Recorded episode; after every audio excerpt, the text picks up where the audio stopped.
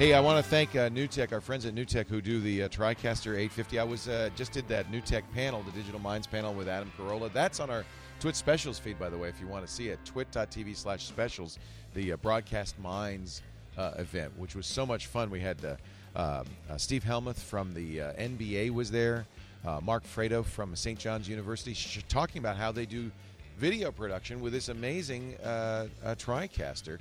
Um, you know that we started our network on the TriCaster. We've never left. We've now upgraded to the TriCaster HD850. In fact, that's what we're using right now. Alex is on there. How many hours of training did you have to use that? None. An hour, maybe. And he sat down and he's switching our shows. He's doing the lower thirds. There he is. There's Alex with, and he, has got that 850, um, uh, the incredible 850 control surface. I mean, look, Alex is our intern, and he's switching a TV show. That basically is a TV truck, a, a multi-million dollar TV truck, and a box. Uh, we could not do what we do without uh, NewTek and the TriCaster HD850. Thank you, NewTek. We really appreciate the loan of that 850. Can we keep it? Ladies and gentlemen, welcome to Broadcast Minds, presented by NewTek and streaming live worldwide with Ustream. Available on newtek.com, streamingmedia.com, fullsail.com, and live.twit.tv. Now, please welcome Senior Vice President of Strategic Development at NewTek, Mr. Philip Nelson. Thank you very much. Well, guys, I really appreciate you guys being here with us tonight at our second Broadcast Minds event. Um, last year's was such an awesome event. Um, we had such great panelists. We wanted to, to do it again this year and bring some of the legends of television and webcasting that are really changing business models all over the world. Before we introduce this year's panelists, I would like to take this opportunity to uh, welcome some alumni that are here with us. Uh, first, I'd like to introduce Mr. Don Sperling from the New York Giants. Don, where are you? He was on our panel last year. Also, uh, in the VIP section, we have Mr. Jeff Jacobs from MTV, one of the uh, first adopters of TriCaster and a real pioneer. Jeff Jacobs, where are you? He's hiding back there. Thanks, Jeff. All right, tonight our moderator for the Broadcast Minds event is uh, the editor in chief of streamingmedia.com and onlinevideo.net. He's a journalist who's been covering technology and entertainment for over 20 years. Help me welcome Mr. Eric Schumacher Rasmussen. Thank you, Eric. Thanks, Philip. You guys are in for a treat because we have a star studded uh, panel for you guys tonight. I'd like to introduce our first member of the Broadcast Minds panel. He is the godfather of tech broadcasting, founder of Twit, and producer of over 40 hours of live content every week, Mr. Leo Laporte. Thank you, Leo.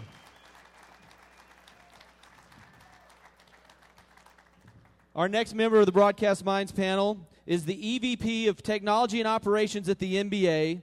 He really uh, he oversees from IT to broadcast to in arena and scoring systems. He's the man behind the first ever live sporting event done in 3D, and he's also the architect of and, and in charge of the team that has implemented the TriCaster for the WNBA and NBA Development League projects, Mr. Steve Hellmuth. Thanks, Steve. Our next member of the Broadcast Minds panel is the Senior Associate AD at St. John's University. He oversees 17 sports, and he's leading the College Sports Initiative to get rid of the printed media guides and transition to streaming video so that they can really reach the fans and the students and recruits. Mark Fratto from St. John's. And the most awesome beard on the panel. All right, and our final member of the Broadcast Minds uh, team is a best selling author, a radio and television personality, and the host of the number one most downloaded podcast in the world, Mr. Adam Carolla. Thanks, Adam. All right, Eric, I'm going to turn this over to you. Thank you very much, Philip. You know, this is uh, this is awesome because this is one of the few crowds, a uh, few places where uh, Leo Laporte got slightly more applause than Adam Carolla, um, which is awesome, which is very cool. Uh, and you know what? This is a. I'm really excited about this event. Um, you know, as editor of StreamingMedia.com, we see a lot of different products. Obviously, we've got, you know, we try to maintain some degree of editorial impartiality, but when there's something that's really freaking cool, it's really freaking cool. And the NewTek TriCaster is pretty freaking cool, right? Uh, I mean, it's, it, it's really part of, and this may sound like a bit of a cliche, but because it's been talked about so much, you know, the democratization of video. You've got people, broadcasters, old media, who are using tools like the TriCaster to, uh, to, to reach audiences more directly and more cost effectively. You've also got uh, new media, people who are doing podcasts, things like Twit TV, who are doing things with the TriCaster that they just wouldn't be able to do otherwise. they can't afford to pull up a $10 million broadcast truck uh, to uh, Leo's cottage. At least I don't think you're making that kind of coin yet. Not yet. Um, and of course, you know, the specialty, uh, the NewTek TriCaster specialty is live video online. And if you needed any more proof that live online video has uh, has really become mainstream. Just look at last week when YouTube announced that they were starting uh, a YouTube Live channel. And so, even though, and I think we'll probably talk about this a bit, even though on demand video viewing numbers are still greater than, uh, than live viewing numbers, uh, that's changing. And uh, it's because of the technologies like the TriCaster, and there are others out there, but uh, that are allowing people to, to, to reach out directly to their fans online. And what I'd like to do is start by asking each one of our panelists a bit about why they chose to go that route, using the TriCaster to reach their audience directly without a, an old broadcast, uh, old school media intermediary, and talk about the pros and cons of that. So, Leo, with Twit TV, as Philip said, you produce 40 hours of content a week. It goes out online, it's available on uh, the Roku device, it's available on all sorts of platforms. And again, there's no traditional network involved. Why did you decide to go that route, and uh, what are the pros and cons? Well, I'll be frank. It was really I just wanted to meet Kiki Stockhammer, and uh, and I did, and and uh, and I feel fulfilled now. Um, no, it, we looked when we when I first started thinking about doing video. I mean, frankly, uh, originally we were just an audio podcast, and our audience seemed to want more. Uh, it started with me and a little webcam uh, pointed at the studio, you know. Um, but as we started to build it out, I kind of got a hankering, having many years as a TV broadcaster, to have a little bit more, to have more angles, more shots, lower thirds, more capabilities, and of course, star wipes. So, uh, although I like those tumbling dice wipes too, those are pretty good. So, uh, we, we, we, I started looking, and they're really you know, in my price range, which was pretty little, there was very little I could find that would do what I wanted to do. And we looked at hardware switchers. And then when it finally came down to, there was nothing anywhere close to what the TriCaster, originally I had a TriCaster studio and, and later a broadcast, could do uh, at that price point. It was just nothing close. Uh, and it was, you know, it was my own money. I was writing the check. So uh, it was pretty much a no-brainer. We use it, I think, in ways that NewTek never imagined. It's running 24/7.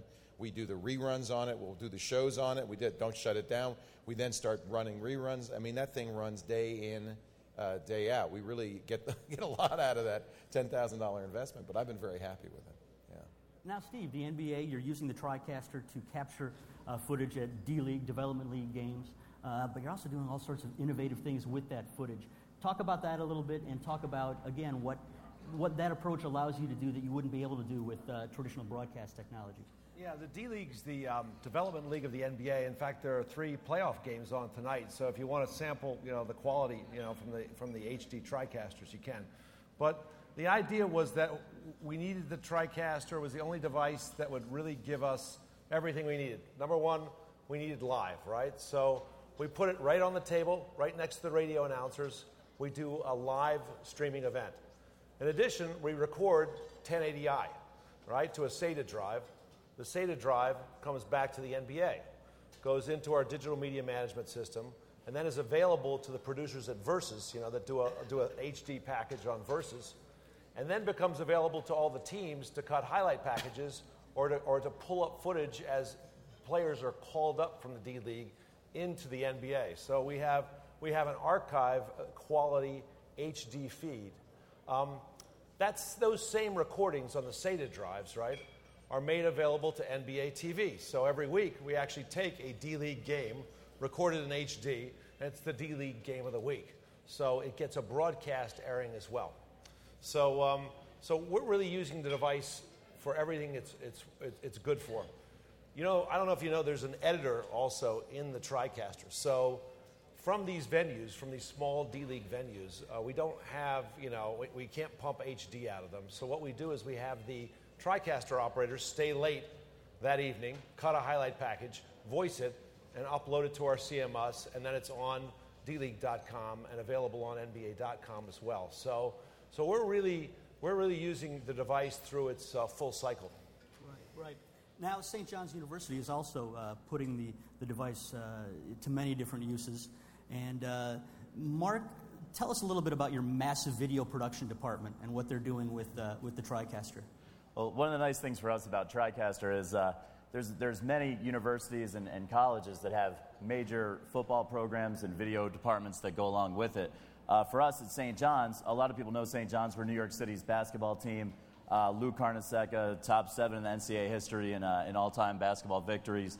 Chris Mullin, Mark Jackson, people like that. Um, but we're, uh, you know, there really there's 17 sports at St. John's, and there's there's uh, you know only so many opportunities to get uh, exposure for them in the mainstream media in New York. So what we're able to do is, is we're able to use a student staff and use our staff of graduate assistants, you know, not a full-time professional video staff, to be able to cut video, to be able to uh, produce more than 100 live sporting events from campus every year. So we're really able to get all the different sports out there, including our men's basketball program in different ways. But not only that, you know, down to soccer and softball and fencing and, and tennis as well. Excellent. Now, Leo, you said you started uh, your show just capturing from your webcam.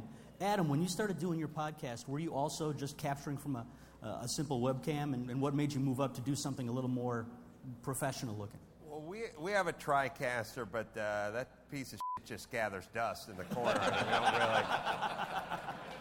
I, they gave it to me, but I don't. I mean, I, sometimes I'll set a beer on it, but it's mainly we're, we're, we're involved in the audio side of this, so I don't honestly know what I'm doing up here.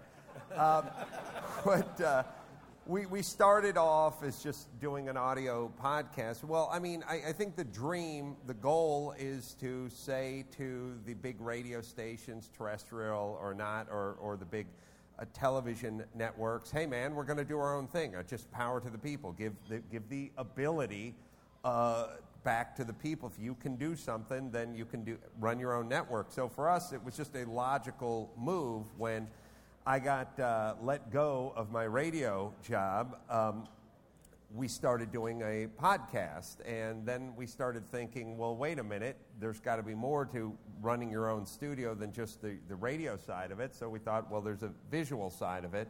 And that's when the TriCaster came in. And now, for us, th- there's an interesting thing that we haven't quite gotten to yet, but we're looking forward to doing is we, we have started, when I do live appearances, bringing it out to the club and actually streaming the live show. So it's, it's interesting in that you can take it outside of the studio, and I guess you could broadcast your daughter's soccer game. Uh, not that anyone would watch that shit, but I'm just saying, theoretically, you know, if you were nuts and that good a parent, uh, you, you, could, you could do it. And, and for us, uh, the next step is bringing the TriCaster to the club, then doing the live show, then essentially doing sort of what, what's old is, is new again. The old school, remember when Ali would fight Joe Frazier and they do the closed circuit only at the Milwaukee, whatever? Sending, then beaming it back to other clubs who don't have anything going on on a Wednesday night and for a cheap ticket they would come in and watch us perform at another club up on a, on a big screen. You know, while we're here in Vegas, uh, we really want to thank uh, our sponsors, the people who make this possible, including Netflix. I'm so glad to have Netflix on as a sponsor because I've been a Netflix fan for so long. I am a huge Netflix fan. You probably know it best as uh, the DVD by mail uh, folks. They uh, they uh, you can have one, two, three, four, or five DVDs at once, depending on your subscription. As soon as you're done with one, you mail it back within one business day. In many cases, you get the next DVD ready to watch and enjoy. Uh, and and every movie that's out, they have on DVD, both DVD and Blu-ray. Uh, I love it for Blu-ray. But I have to say, sometimes I just want to watch a movie and I don't want to. I forget, you know. I, I, oh, I want to watch it tonight the Netflix Instant is amazing. You can watch instantly hundreds, thousands, actually tens of thousands of movies uh, as part of your Netflix subscription, and you can watch it on your computer. I watch it on my Mac, my uh, my iPad, even my iPhone. I can watch Netflix movies and TV shows on whenever I want just download them, you know, and, and stream them and watch almost instantly within a few seconds of pressing the button. Also, Xbox 360, PS3, and Nintendo Wii's now support uh, Netflix streaming, as do most new TVs with uh, internet connections. Almost all the new Blu-ray players, the Roku box. I have a Roku box on all my TVs just for Netflix. It's really fantastic. Netflix streaming is just $7.99 a month, which is a really great deal, probably the best deal in entertainment out there. And now that they have TV shows uh, more and more all the time. I'm really thrilled. In fact, I was so thrilled to learn that Netflix is now going to have Mad Men, all eight series of, I think, one of the best TV shows I've ever seen. If you didn't get to watch Mad Men, in some ways I envy you because you can watch them episode after episode after episode, five episodes a night if you want. And it is a great way to consume TV shows like candy. Lost, Battlestar Galactica, it's all there. Netflix.com slash twit. Go there right now. You can try it free for 30 days. But I got to warn you, you will get hooked. Netflix.com slash twit. Try it free right now. I think you'll love it. What about creatively? Uh, you know, I talked a little bit about uh, the fact that that online video allows you to bypass the traditional intermediaries of, of traditional broadcast. Uh, what does establishing that sort of format allow you to do creatively that, that you couldn't do on broadcast or you couldn't do on, uh, on terrestrial radio? Adam, you want to start on that?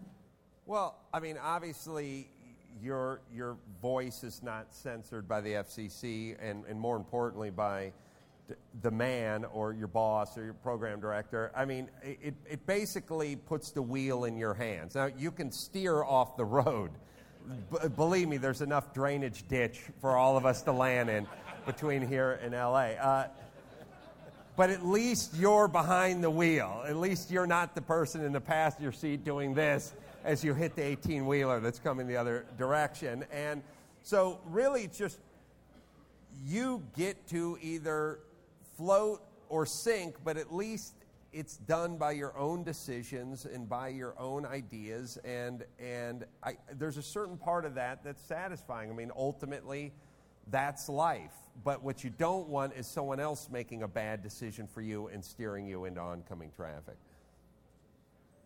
Yeah, it's so true. Every every radio guy I ever met always wanted to own his own radio station. And that's really that what that was all about. It wasn't that they wanted the hassle of owning a radio station. They just wanted to be able to do their own thing. You know, uh, doing uh, TV in a real situation involves so many people camera operators and technical director, director, tape room, all this stuff.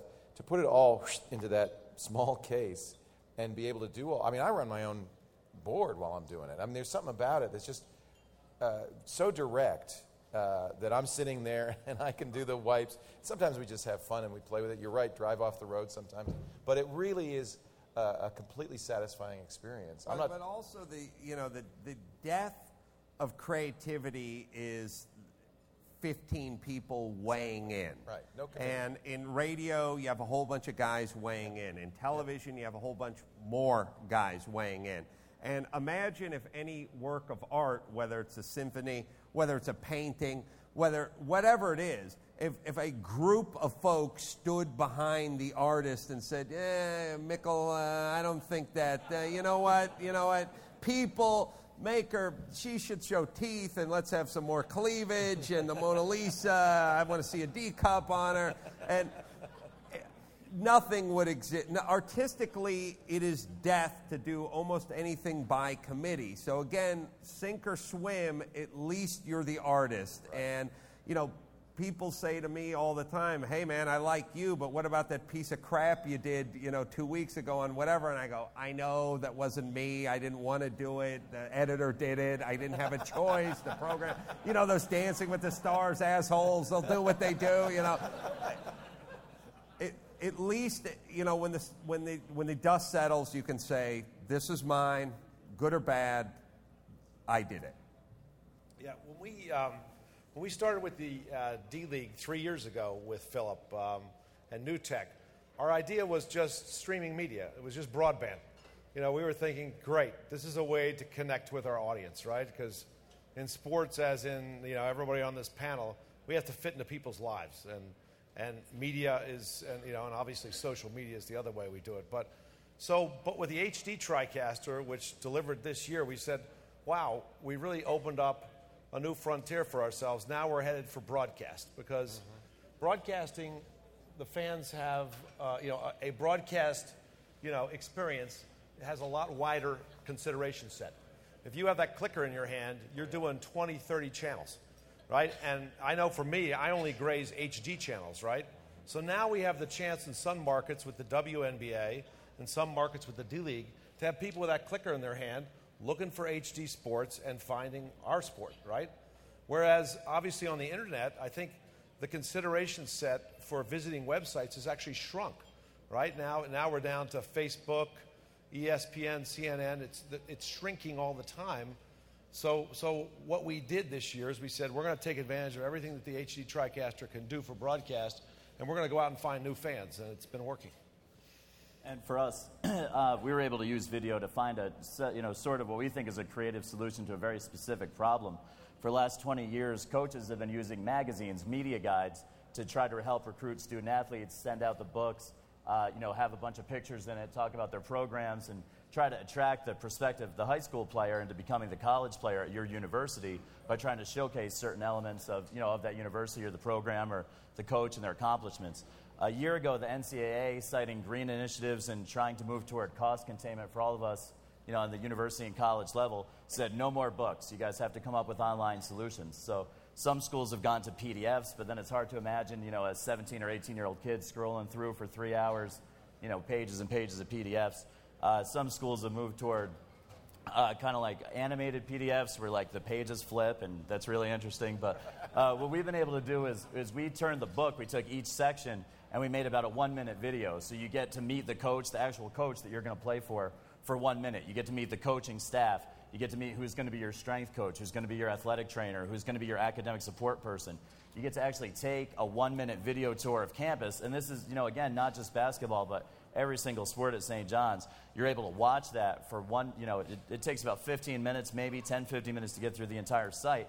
You get a pretty good snapshot of what your life may be like as a student athlete at St. John's, and you don't have to really read that much. You can just kind of watch the video. You hear from the athletes, you know, they take you on the tours. You hear from the coaches, the people that you'll actually be working with. So it's not as intensive as reading, and it's still kind of, you know, still kind of the message resonates. And, and you can imagine, you know, a 16, 17, 18 year old kid actually being interested in taking the 10 minutes to check out the video versus, you know, paging through pages and pages of PDF or, you know, being amused for four seconds on the, the flippy, uh, flippy PDF. But, right. You know, the video is better.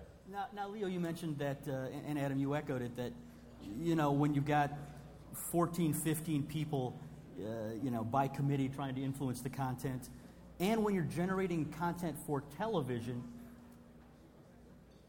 through broadcast, it's almost like there's this wall between you and your audience.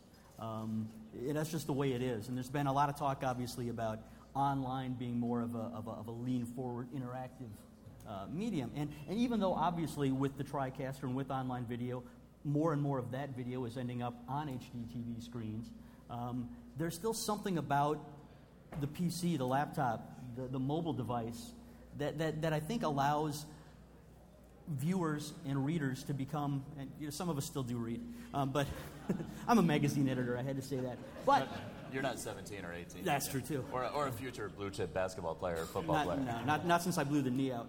Um, but you know, it, it's a more intimate relationship with the content and the people delivering it. Like I would imagine that that 16 or 17 year old basketball player, you know, there, there, there's there's more of a relationship watching another basketball player talk about St. John's than just looking at dry text on paper. Uh, how important is it for people creating online content to, to keep that in mind when they're creating it? That this is something that, that needs to engage the viewer in a different way than traditional television does? Well, I mean, that's perfect because both Phil and Mark are, reaching, are basically speaking the idiom of their audience. You need to kind of break through to the new, the new audience uh, that uh, speaks a, a, whole different language nowadays. I think it's interesting because Ace and I are kind of coming from the other angle where we're, we're old mainstream broadcasters who kind of got thrown out in the curb and have found out that, in fact, uh, this is a better idiom for us anyway. It's a way we can, we can speak directly to an audience and communicate with them directly. It, basically, it all comes down to this is, you're exactly right, this is what the audience wants, this is what they're looking for. It's a way to, to interact with them in a much more direct way. Uh, you know, and I, th- for me, the thing that makes it most interesting, and one of the reasons the TriCaster is important in our uh, workflow, is because it gets out of the way, and we can we can really create and uh, and do what we need to do. It's not merely 22 people that aren't there, but but the technology is is easy to work with and is, is out of the way. I we've got you know we're we're here streaming uh, uh, six hours every day from NAB, and uh, I've got an intern running the TriCaster. He had about an hour worth of training, and he's doing a great job. It's funny because he got the 850. He was trained on the uh, on the broadcast. He said, "Boy, this does a lot more. I can't wait to get in. I won't do it now, boss, but I can't wait to get into it." They're they're excited. The younger guys, especially, are very excited by the opportunities this presents. You know. Uh, I got to tell you something uh, sad. I'm not a tech guy, but I like cars. And I was sitting backstage, and someone was telling Leo, "We're going to get you into one of those 850s." And I thought he was talking about a BMW. and I was like, "Son of a bitch!" I got to get in one of those flagships. It's a V12. Uh, now I'm relieved. This is so much cooler. Oh, okay. You don't need this. Just turns out they're filming a ficus tree grow out in the lobby. Who gives a shit? The, but it is six hours. The, the point is, it is the thing that's, that, that's interesting about, about the content is, you know, TV has sped up and the interviews have sped up. And, it, and if you do a late night show, if, if you're going to do a segment on a late night show, you got about seven minutes and it's all pre produced and you have to spit the jokes out rapid fire. And they don't, you don't feel at the end like you really know any more about that person other than they did either a good job or poor job of spitting out their pre produced segment.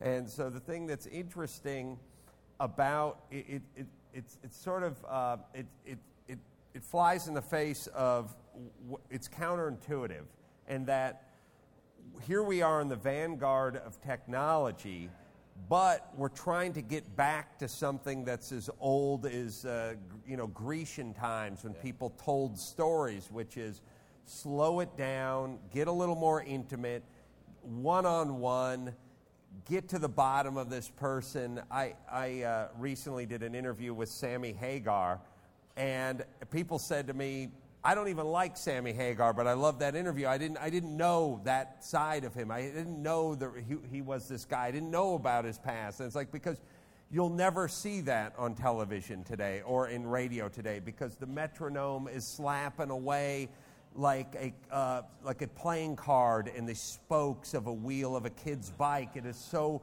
fast now. So it's, it's always interesting to me that we've taken this new technology and used it to get back to the oldest form of communication, which is really just this yeah. letting, letting it breathe and having a discussion.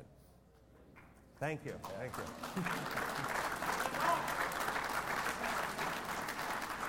Thank you, white people. yeah. Not going to find any new recruits out in this crowd right now.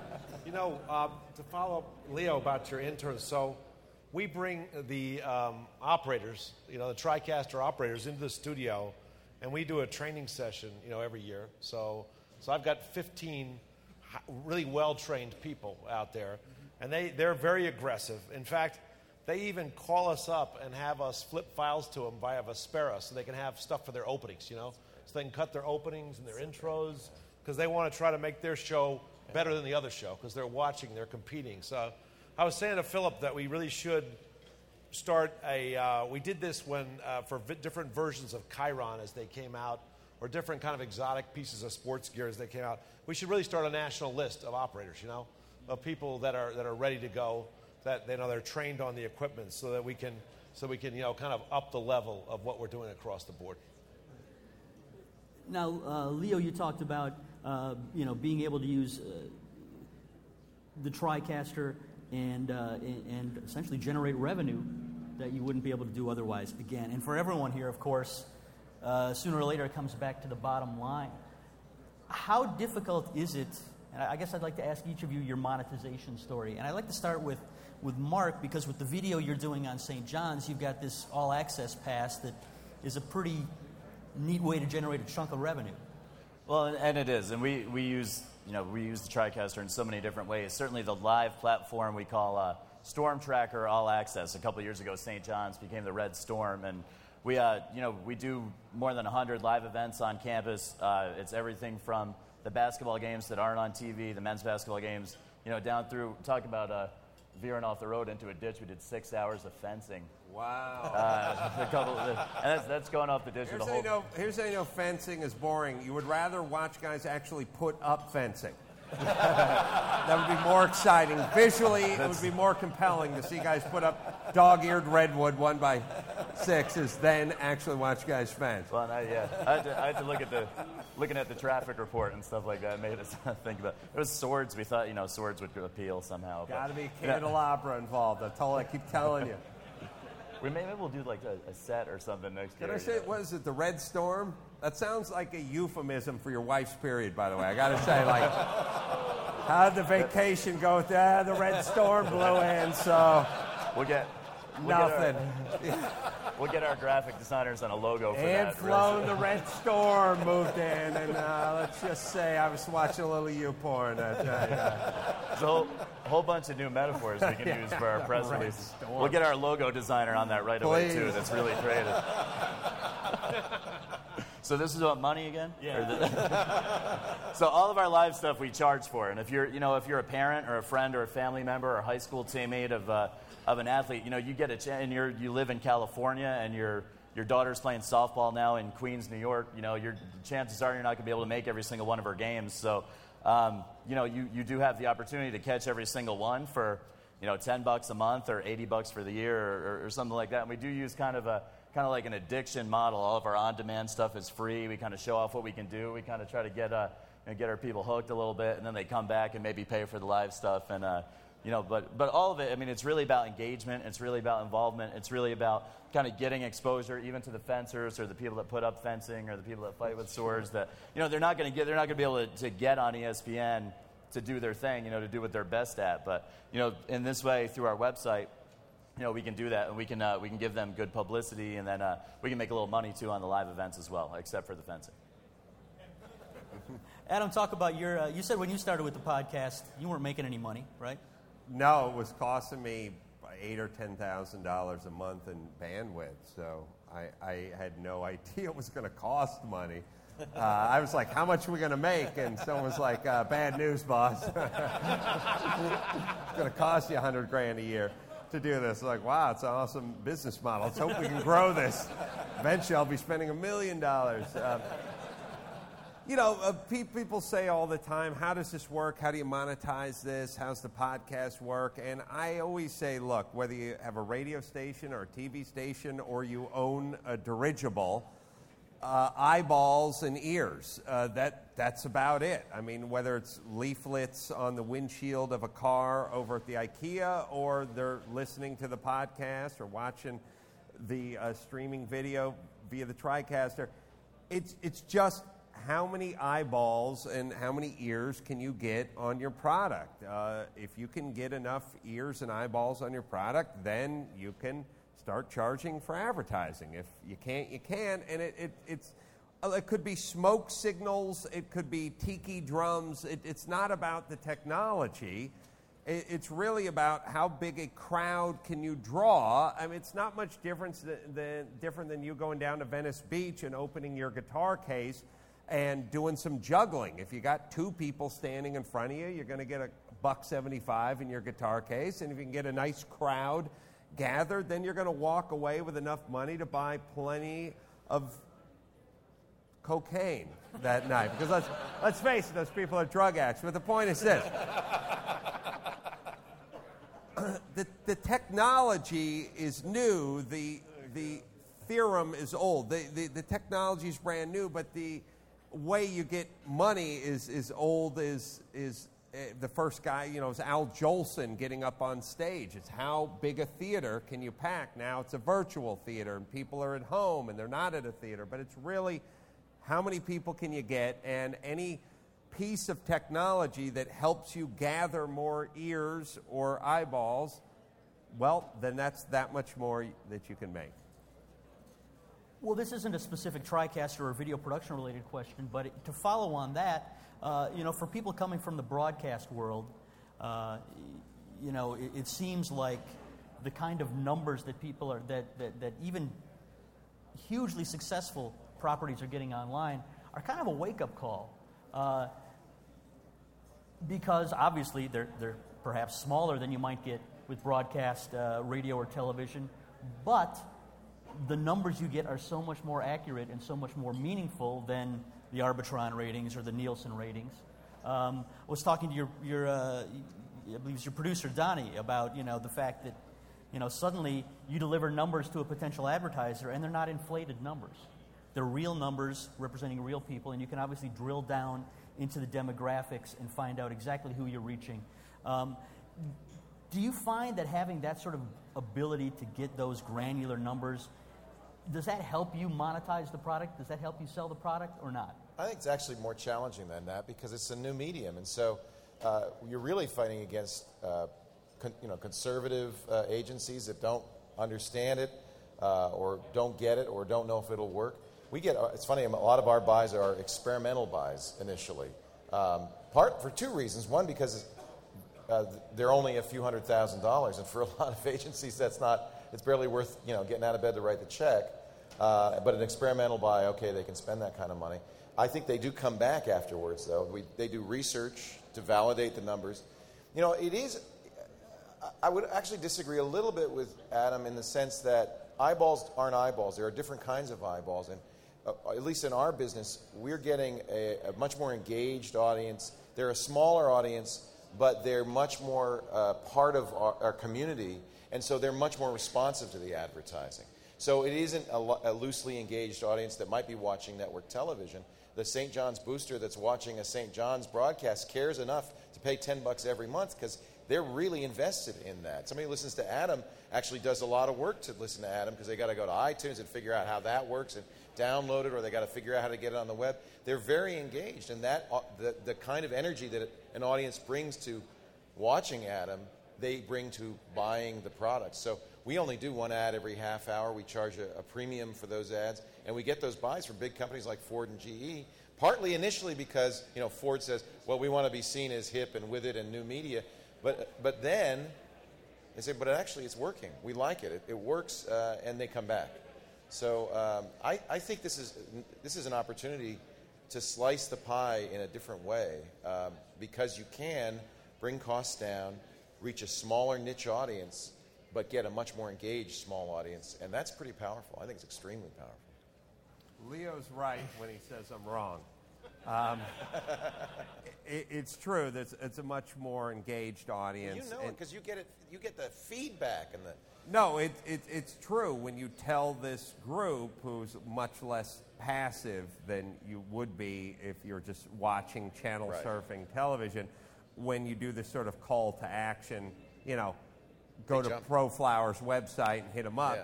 you have a much higher batting average than, right. than a television show would go.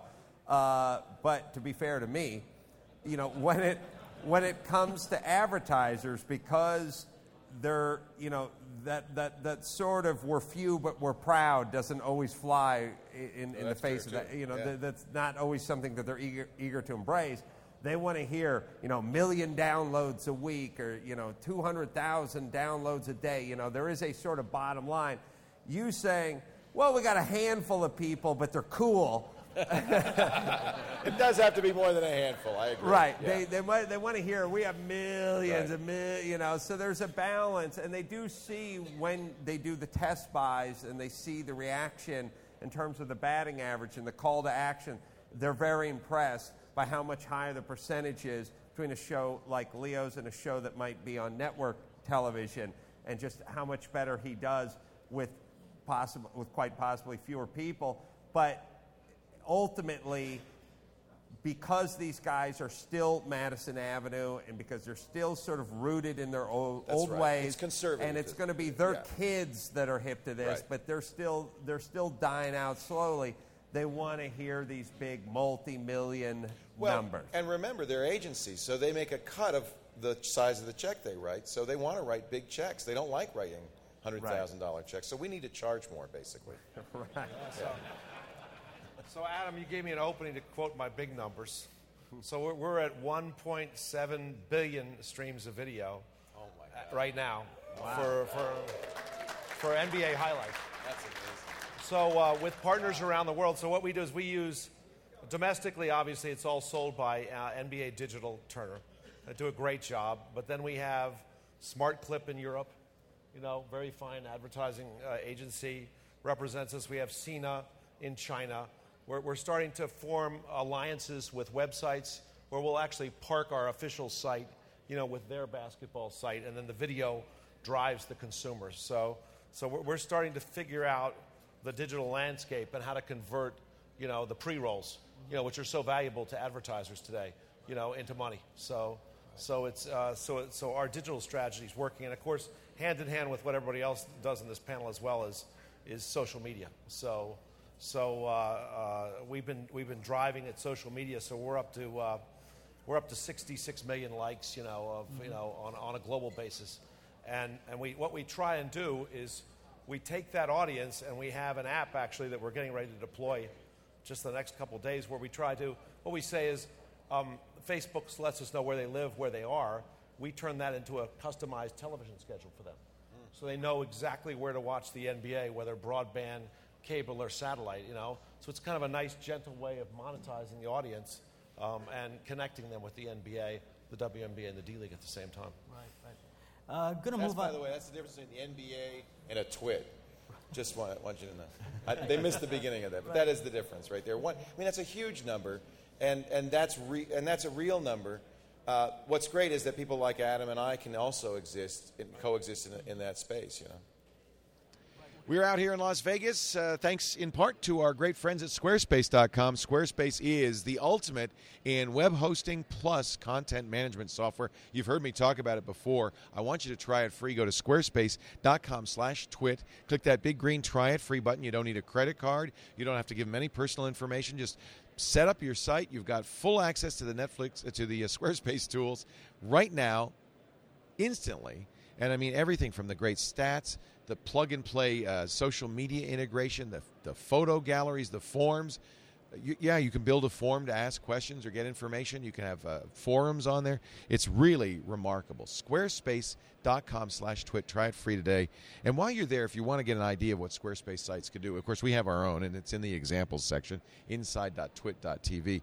But you might take a look at some of the other sites. I hear from people all the time. We were just talking to Paul Thurrott. He set up a Squarespace uh, site um, because it's so easy to do for for ad hoc stuff for you know oh I want to have a temporary site to cover uh, like NAB it's very quick very easy to set up and very affordable too. Sites start at $12 a month. That's all the hosting and the great Squarespace software. And by the way you never have to worry about security with Squarespace. The updates are automatic. They do them so you don't have to. Give it a try today. I know you're going to love it. If you are setting up a new site you want to set up a site just for a special occasion maybe a wedding a birth Perhaps you want to give a site as a gift. It's a great way to do that too. Squarespace.com slash twit. We thank them so much for their support of our uh, coverage here at the NAB Show. NAB Show 2011 in Las Vegas, Nevada. Right, we're going to move on to, to question and answers from the audience in just a few minutes. But before we do, I want to. I'd like to ask each of you, you know, in your ideal, in your dreams about online video of the future, what do you want to be doing a year, five years from now, ten years from now, with your online video that you can't do now? Thought I'd throw you a curveball at the end.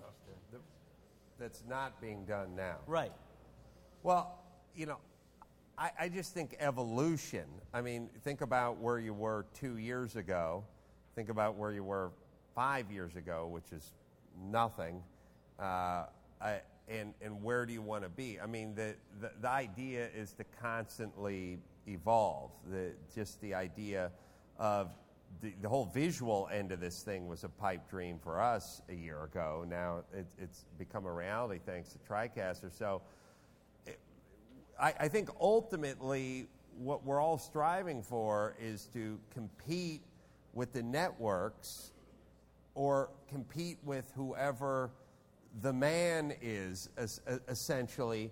With oh, sorry, sorry, I didn't mean to offend you. That's the man.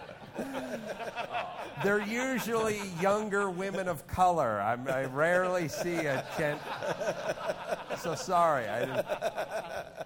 Um, but I mean, I, I think ultimately, what you know, what we're what you're striving for in in no, no matter what what your business is, is to not have people go, oh, this is the big budget version, and then there's you know, look, if you're making horror movies, the idea is not to see ketchup packets and bad, you know, bad CGI and all that kind of stuff. So the whole deal is, is can we do what a big budget studio can do with a horror movie on a shoestring budget and not have people be let down when they see our product? That, that'll be the day it gets really interesting because right now, let's face it, when you turn on the Tonight Show, there's a chasm between what we're doing and what they're. They have a band with 16 pieces in it and a 300 person audience, and so on and so forth. But the, when the, what we should all be striving for, and, and, and again, it doesn't matter whether you're doing a late night show or whether you're doing a, a St. John's fencing championship, and I like the cyclone fencing myself, but that's me. The point is, can, can we be on the same playing field and yet can we be doing it on our own terms and from something the size of a, a briefcase and you know at our own facilities and not dealing with buildings and guys with corner offices and bad suits with horrible ideas? To me to me just getting up to getting up to that and then letting you know may the best man win that that is what we're all here for ultimately. Mark? I think Adam hit the nail on the head right there. I think we're all just, you know, we're trying to uh, just increase the sophistication of the video product that we're kind of putting out there. The University of Texas is part of its deal to keep its league together and stuff was uh, encouraged to go ahead and, and, build their own network, their own television network, just for Texas athletics. Uh, you know, a school like ours and, you know, the, the 2,000 other schools out there across America, they're not going to get a television network. So you know, the idea is to, to keep developing an online version of that sort of television network for each one, you know, for your school. And, you know, in doing that, the revenue, the revenue is nice that it brings in, and the, the numbers and the advertising and stuff like that's nice also. There is a communications and PR function there that, you know, gives exposure to student athletes that wouldn't get it, and, and really, you know, you're able to generate some excitement about those programs, which then, you know, helps people get excited and involved in in your teams and your athletes, and then hopefully go out and buy sweatshirts and tickets and, and make donations. I like Leo's guy. The guy watching the softball game is going to write the big check because you know maybe he's uh, you know inspired or you know excited about something that goes on there. So I think you know just in terms of like trying to, to keep the product moving forward, trying to catch you know whatever you know trying to catch ESPN for us or trying to catch the University of Texas's network and you know keep developing that kind of interesting content that gets people involved, gets people excited about your school, and then kind of, you know, subtly calls them to action to, uh, to do bigger things? I'd say, you know, synchronous experiences, you know, on the web. So you're watching the game in HD, and there's lots of stats that we get that when people watch HD, they really don't want a lot of graphics. They just want to believe they're at the game. You know, they want to they want to immerse themselves in it. You know, which is what I like to do too. So, but I also like to have my iPad or, uh, you know, uh, with me so I can check the stats check things, go a little deeper. I'd like to, for sports, I'd like to be able to pick some alternate angles, you know, just, just have that experience, be able to extend my experience. Because I really think, you know, it's really not about interactive TV. It's a little bit of an oxymoron, interactive TV. You want your interaction on your computer. Mm. Um, and I think we're going to have more screens in our living rooms. You know, we're going you're going to have a couple screens and you're going to be doing different things on them and you want to kind of want to extend your experience. So, so I'm, I'm looking forward to developing those kinds of experiences into the future. One thing we know, you know, for sure is the technology will get faster, better, cheaper, smaller. And I'm most interested in seeing the technology get out of the way because what we do and it's interesting that what you said because what we do is also get out of the way and have a give the viewer a personal experience. It's our goal and what we do to have the viewer feel like they're sitting there with us on the set. It's like watching the game, like you're courtside. In our case, it's we're having a conversation. We want them to feel like they're the fifth person in the conversation.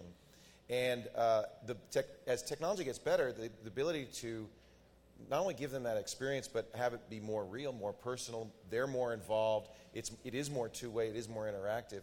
That's what excites me. I mean, I really envision us becoming a 24 hour uh, network of people sitting around talking about interesting things to our particular niche audience, and they feel like they're a part of it and they can interact with it, they can ask questions, they can be there. I think technology is very close to making that possible. We're really moving. It's, you, you see the show floor today, the cost, the size, everything is moving incredibly rapidly in that direction.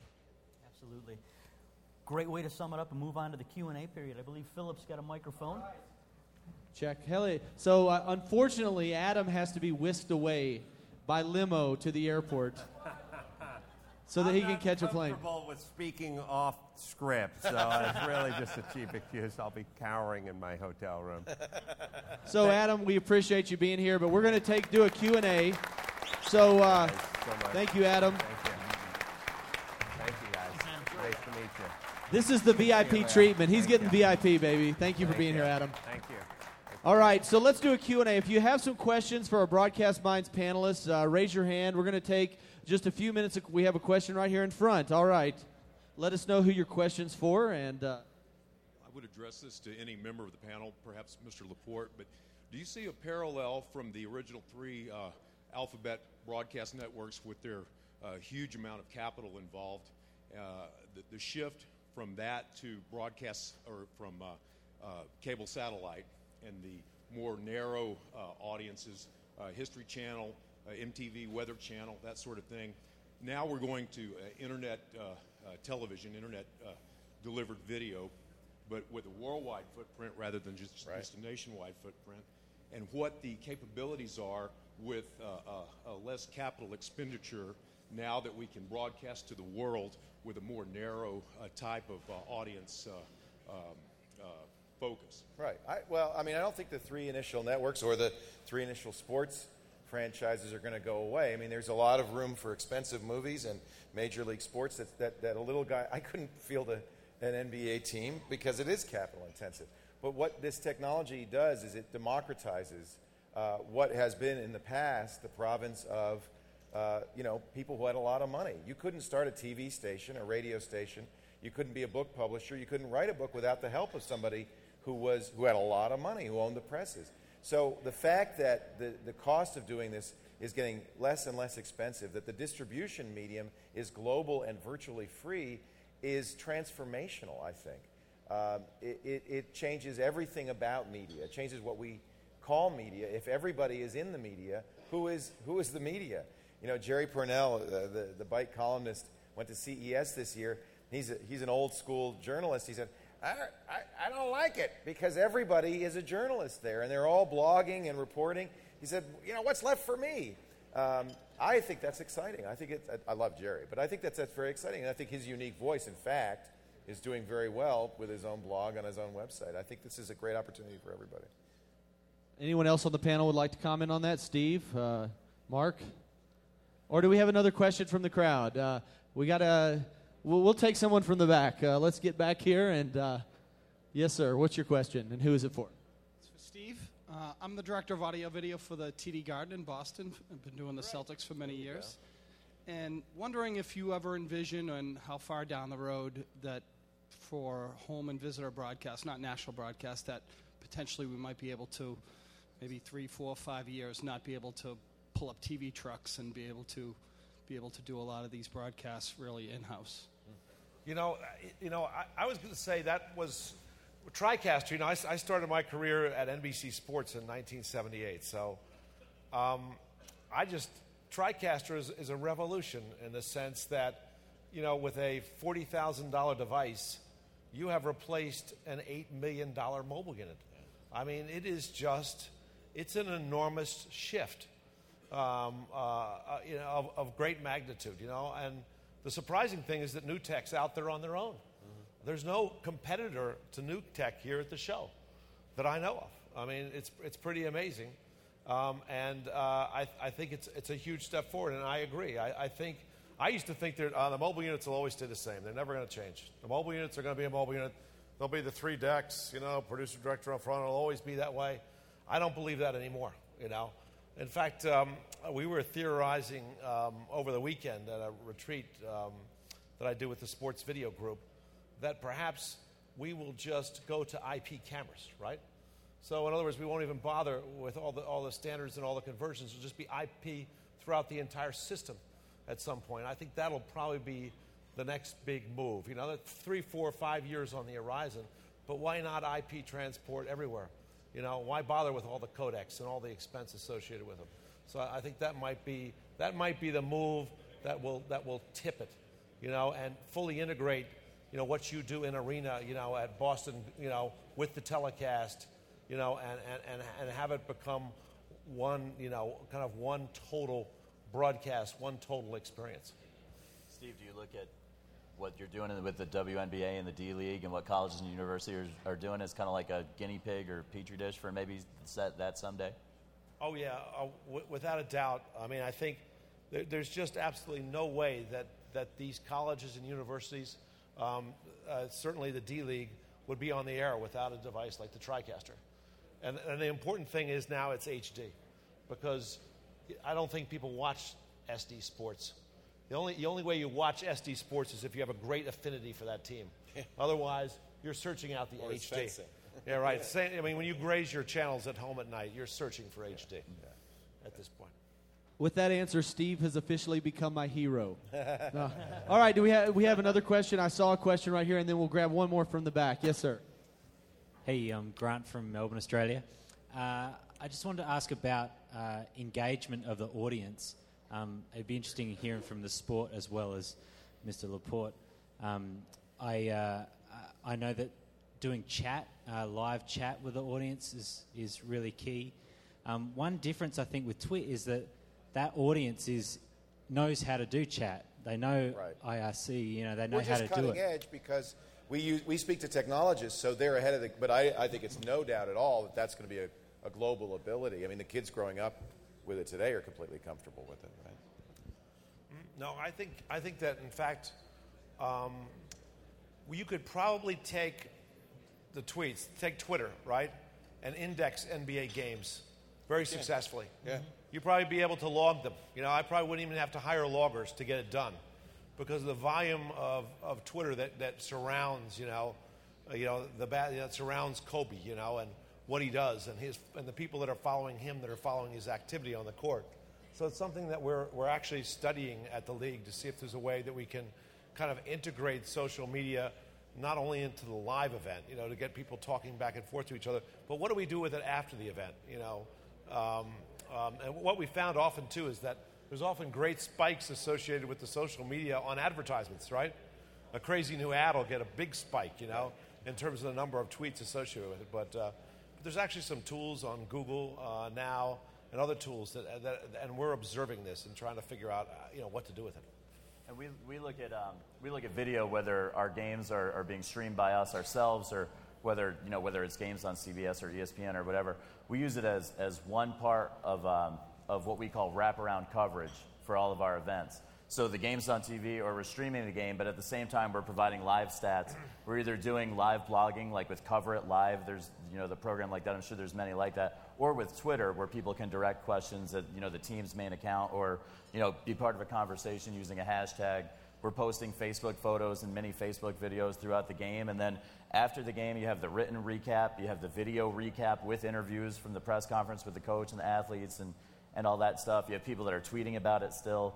Um, you know, you have a photo gallery for the people that want to go through, and the photos are all sellable and stuff like that too. So, we, if we can kind of hit all those things, if we can hit the written, if we can hit the photo gallery, if we can hit the social media with Facebook and Twitter, and we can hit uh, the video, we call it hitting for the cycle. You know, first, second, third, and, and home. And Mark, I want to. You were. I think you were the first person to credential a Twitter guy, weren't you, at St. John's? we, we were, and uh, we, we found a guy when we were starting our Twitter account for St. John's basketball. We were like a month in, and we had like 300 or 400 followers. And then I found somebody in our marketplace in New York City that was really into college basketball and somehow had uh, 46,000 followers. So I said, it'll take me years and probably a lot of time to try to develop a following like that. So what we did was we took a press pass. We, you know, interviewed the guy and kind of like, you know, made sure he, he could Made leap sure he over wasn't certain. psycho. Exactly, exactly. Uh, you know, make sure he was a relatively normal guy, which he, which he was very normal. And uh, we put the press pass around his neck, and just like that, you know, we incorporated another 50,000 Twitter followers for every single one of our games, which you know helped move the conversation along, and, and is very complimentary to, you know, again the written accounts, the live stats, the Facebook coverage, the you know the written coverage, and whatever platform we're broadcasting on, whether it's TV or, whatever. And the Knicks liked that idea so much, they stole him from me. They made him a full-time employee, and now he runs the New York Knicks social media efforts. But I can't, I can't blame him. If anybody's got 50,000 or so Twitter followers and wants to work at St. John's, you know, we'll feed you. We have uh, good pregame meals, and we have the taco bar, very big in the Big East Conference, the taco bar. And we'll put a credential around your neck, and if you can keep it straight, that's a, it's not a bad way to go. And I think we, we've, I've seen it pop up across the, you know, the, the college and university landscape that more people are trying to roll that in. Um, you know, and if, if you can find somebody that's the right thing for you, I mean, that's, that's fantastic. Thank you. Um, well, we, I think we have time for one more question. Um, we'll take one from the back. I don't know which guy I'm going to pick. Um, he had his hand up with more emphasis. He looked more serious, so I'm sorry, dude. You got sold out. I've been in television a long time. I know about emphasis. Uh, Leo, I, I'm a longtime fan. Loved uh, Tech TV back in the day. And I'm thinking, sitting here thinking about your show now uh, against the two sports things, where the paradigm is different in that those guys take the TriCaster and cover somebody else's event. Well, I mean, it's their own event, but it's a basketball game, basically.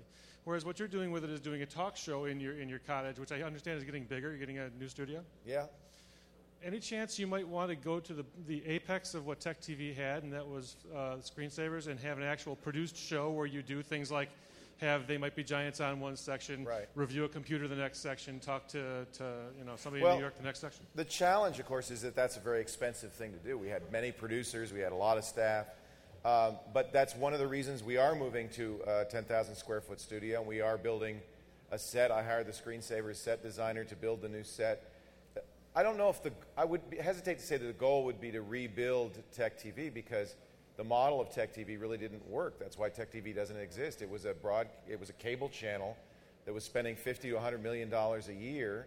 A lot of that money was to get distribution, was going to cable companies so that they would carry the channel, but a lot of it was production. It was very, very expensive, and there wasn't enough advertising support, listener support, viewer support to pay for it. So Paul Allen lost hundreds of millions of dollars and, and threw in the towel. So we have to be a little smarter than that. I, I mean, I truthfully think what we're trying to do is not recreate Tech TV, but reinvent Tech TV in a new era. You know, I really uh, thinking about the diffi- the most difficult challenge for us is similar to the challenge uh, that they have, which is how do you create a channel with a large audience that is fully interactive, that the audience feels like they're a part of the channel, that they're not sitting watching an event, but they're actually in the event, part of the event, and and managing social media, managing a chat room. Uh, I, I wish there were a TriCaster for, inter, for interactivity, a, a way that I could easily, you know, manip, somehow integrate what's going on out there into what's going on in here. And that would be very different than Tech TV. Tech TV was a very traditional television show. I want to bring those elements back, absolutely. We will bring those elements back. I mean, we'll, we'll have a lot of that, but I want to take the next step, which is to make it a fully interactive event. That's why we're live, so that you can be part of it. And I think it's in, in many ways that's what that's what these guys are trying to solve with social media. They're trying to incorporate the audience back into the programming. It's a, it's a great challenge. It's very interesting, and I think the audience wants it now. I don't think I think that uh, we're no longer willing to sit and watch a performance. We want to be part of the play, and uh, and so how do we how do we do that is a, is actually the next big challenge for everybody. Well, I just want to thank the panelists. We are honored to have such heavy hitters sitting here on this stage. Let's give a round of applause. Leo Laporte, Steve Hellmuth, Mark Fratto, and the missing Adam Carolla.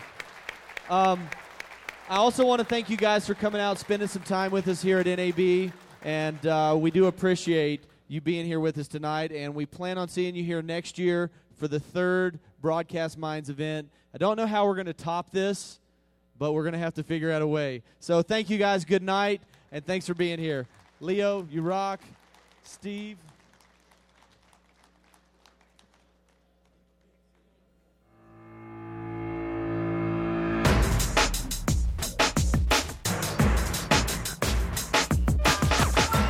Whole new web world is allowing this whole new creativity to happen. You know, there's always been creative people, and maybe they just haven't had a chance and the tools to do it. The TriCaster gives you the tools to be as creative as you want. It, it's not a webcam on your computer. This is a really powerful tool with HD quality video. There's stations in town where you see they've got their little rinky-dink camera setups, and there's bad audio. It doesn't look good, and they're not switching from different camera views like you have with TriCaster. I got something professional like that makes all the difference in the world. If it wasn't for the TriCaster, uh, the students that we have working at the university and going to school here and graduating from here wouldn't have the skills needed in today's market and in future markets, whatever they may be. You don't have to have this big fancy switcher to learn how to do live cuts and live transitions, live effects. I mean, it can all be done on the TriCaster.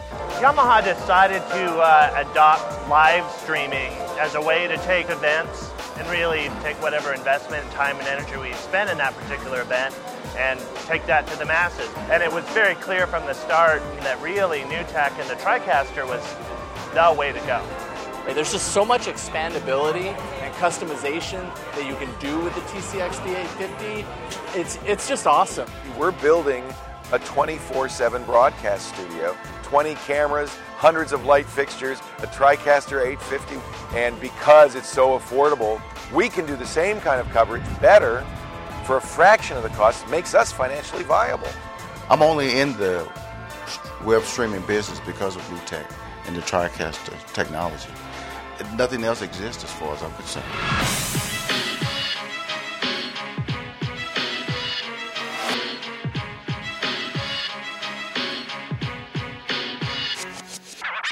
And we are live and in the house. We can prove it. Go to video.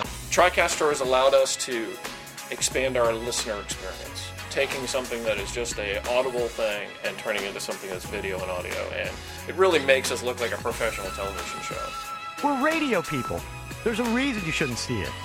For me, at least. A lot of companies are still doing a lot of print or a lot of event sponsorship. For us, video content is, is the core of our marketing campaign. So by having a sick piece of gear like the TriCaster gives us the opportunity to treat guitar enthusiasts around the world to a really great time. So at the end of the day, it, it's, a, it's a crucial part of our production. The TriCaster is easy enough to use that students have been able to come in. Just it's very user friendly, and now it's actually allowed us to add into it a live show, which we could not have done before without it. People are expecting quality now. They used to be a little more forgiving, but now it's like, wait, I want to see the high quality. And if it weren't for the TriCaster, I don't know how else we'd be doing this. From Carolla One Studios in Glendale, California, and streaming live on Ustream, thanks to NewTek's TriCaster. This is the Adam Carolla Show. When we started Adam's podcast, the success was absolutely amazing to us. So, when we wanted to start producing video, the TriCaster just seemed like the right answer for us. Yeah, get it on. Got to get it on. No choice but to get it on. Mandate, get it on. The, the, the price you pay for something like this and what it does, it is absolutely magical.